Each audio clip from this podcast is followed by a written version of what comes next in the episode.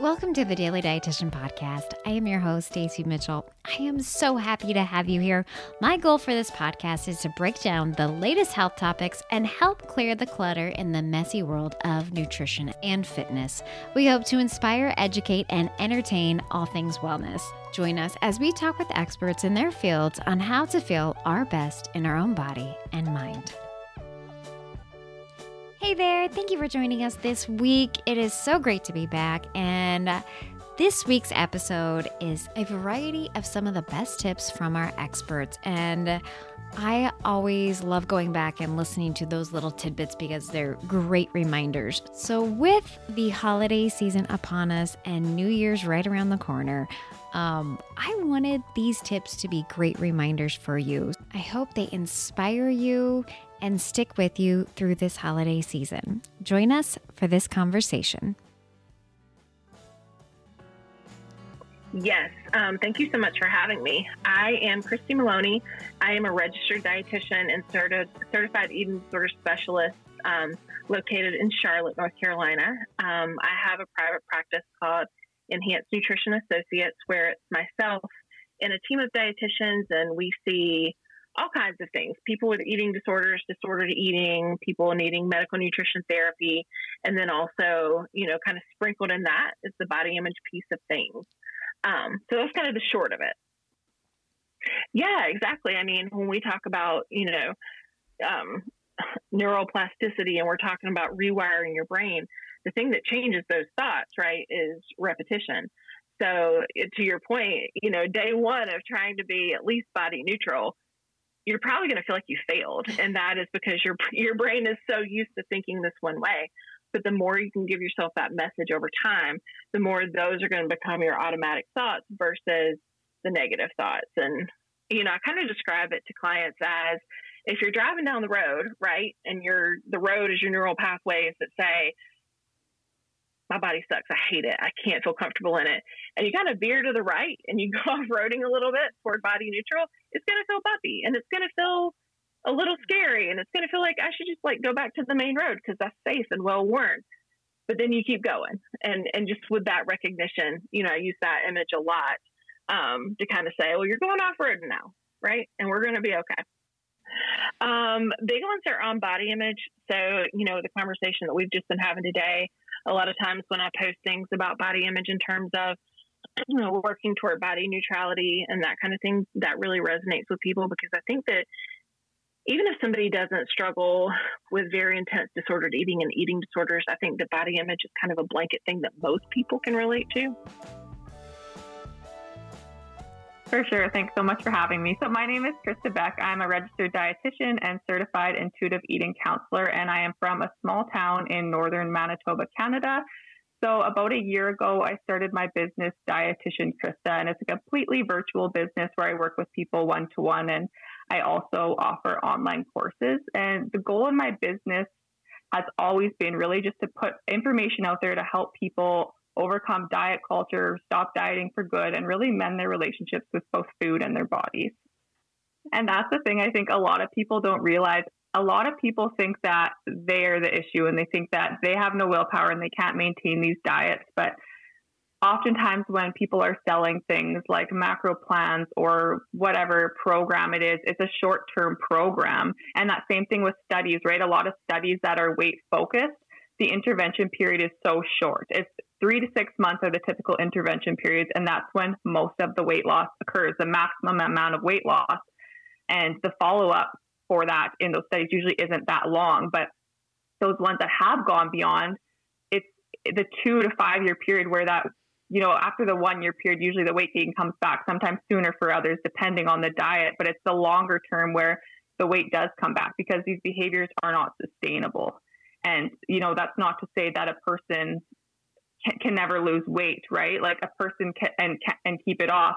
If you're engaging in healthy behaviors and your body is supposed to be smaller, you probably will lose weight healthily and you probably will keep it off. But when you're when you're engaging in these weight focused restrictive behaviors that aren't sustainable, the chances are the weight will come back. And I think it's just we, we, people need have a hard time accepting this, but some people you know, your body's not meant to be smaller. And, and when you keep trying to change it and you keep trying to lose weight, you're really just causing a lot more harm to your body as well. It's, it's not just that, it's not just the fact that the diets are ineffective. There's more to it than that as well that goes on. People have others taking their diet programs. They're posting there during. That's the thing. Yeah, there, there's that 95% failure rate that we see, and two thirds or 66% of people usually gain back more weight. And like you said, like they're not seeing that long term when when diet industries or people people have others taking their diet programs, they're posting their during, you know, or they're immediately after results. They're not posting what's happening two years. And neither are those people, right? No one wants to show that side. People want to show off what's happening in the moment when, when they look successful, but when it comes back, they they aren't showing that.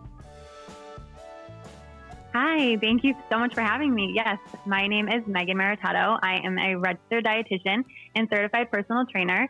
I currently um, am an associate professor um, in dietetics. Um, that's my full time role, but I also own a private practice um, where I work with um, people who are struggling with disordered eating and um, things like that. I also do a variety of other things with that private practice, including some other contract work too, which I can get into a little bit later. But um, yeah, love what I do at Dietitians Rock. So um, any chance I can get to talk about nutrition and um, dietetics, I will take it. and you know, I'm very cautious of how to approach this topic as well. But I feel that this is something that, of course, as we know, diet culture and the media glorifies it. Um, you know, it's maybe that pursuit of thinness or that very specific weight. Maybe it's wanting to be that weight that we were in high school when we didn't have fully developed bodies.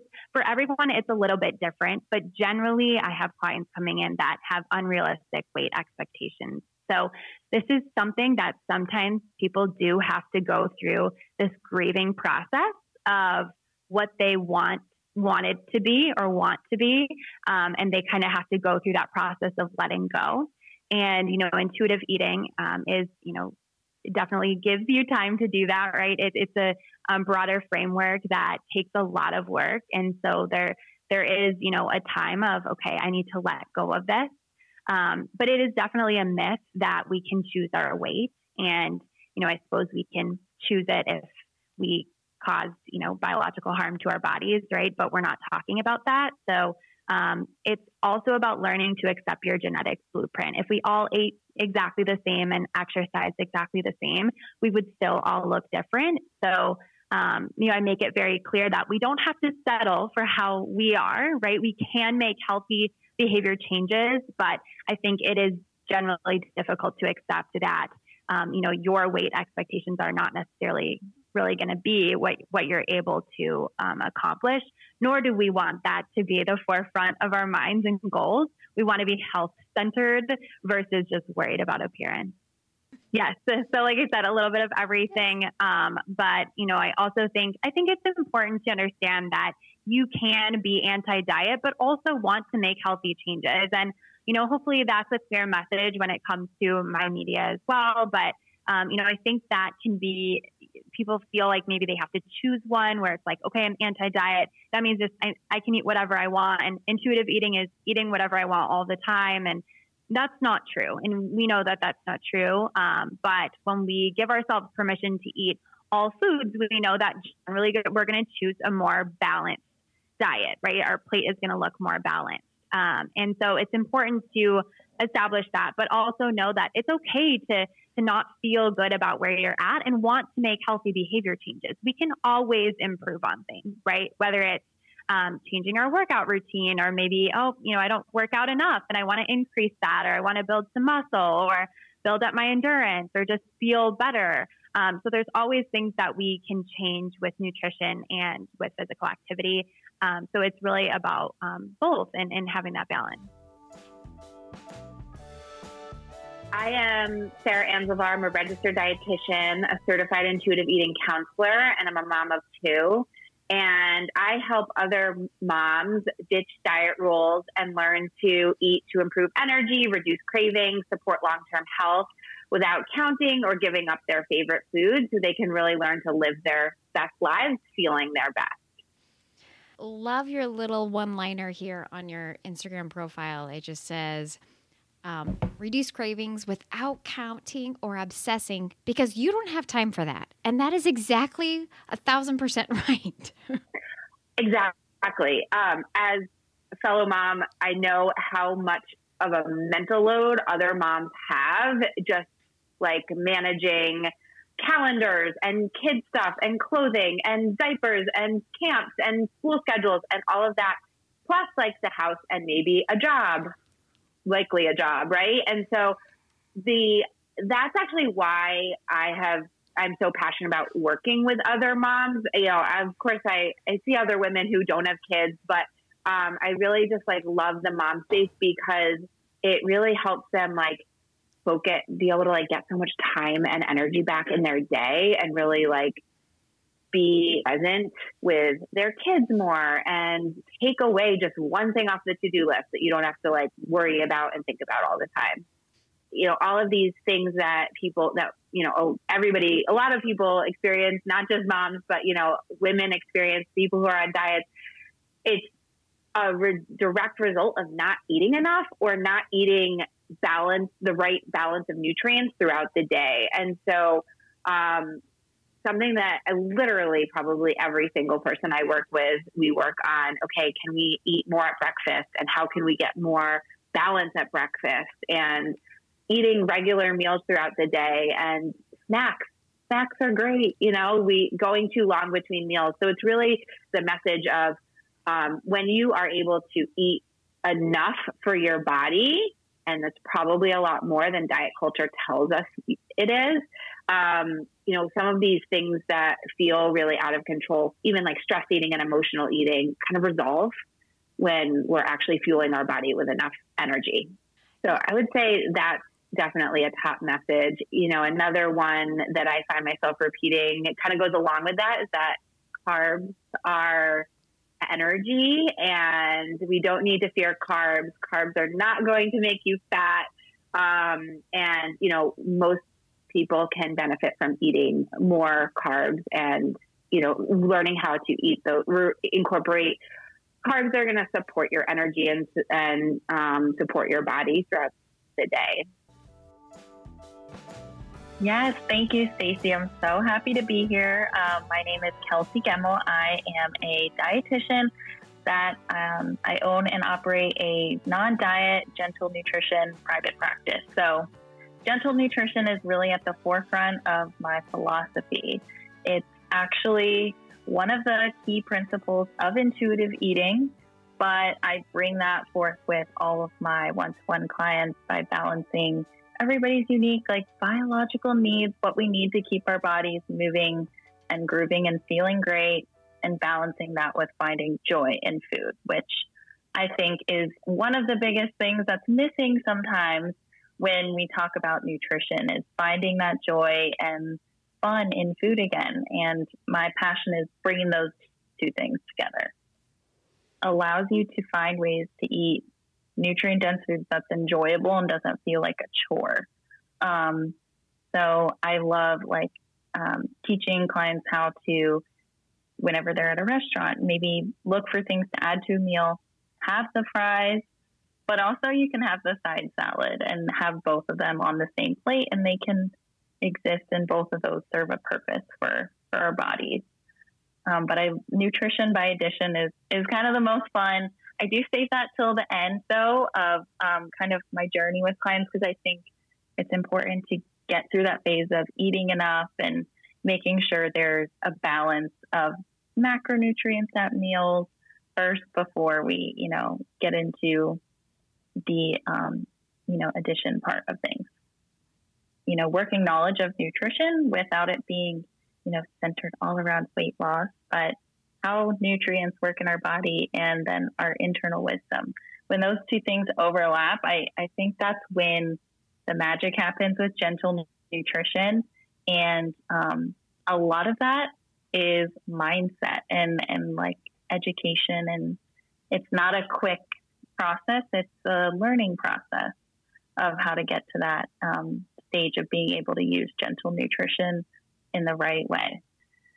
I would hate for us to jump right into gentle nutrition and start talking about like, okay, let's start adding vegetables to your share a meal. Like that sounds super simple, of course, but it could turn into another, you know, another diet. Like, how do I create the most perfect balanced plate? But with the mindset work of undoing the diet rules and learning how to be flexible, it's more about um, being realistic with your with your diet and knowing that you can have some flexibility and creativity and um, the the point system and and the plate and all of those um, rigid rules kind of go away. But it does take time because everybody has a different level of um, you know change needed with their relationship to food and their body image and learning how to undo that little diet voice in their head, which can be really hard. And sometimes it doesn't always go away, but it's okay to talk back to that little diet voice in your head too. Such a fun little look back into the past with our episodes um, these last couple of months. And this year, I have linked the guests in the show notes in order so you have a better idea of who they are, how to connect with them, whether that be on Instagram or reach out to them for a one on one or for their program.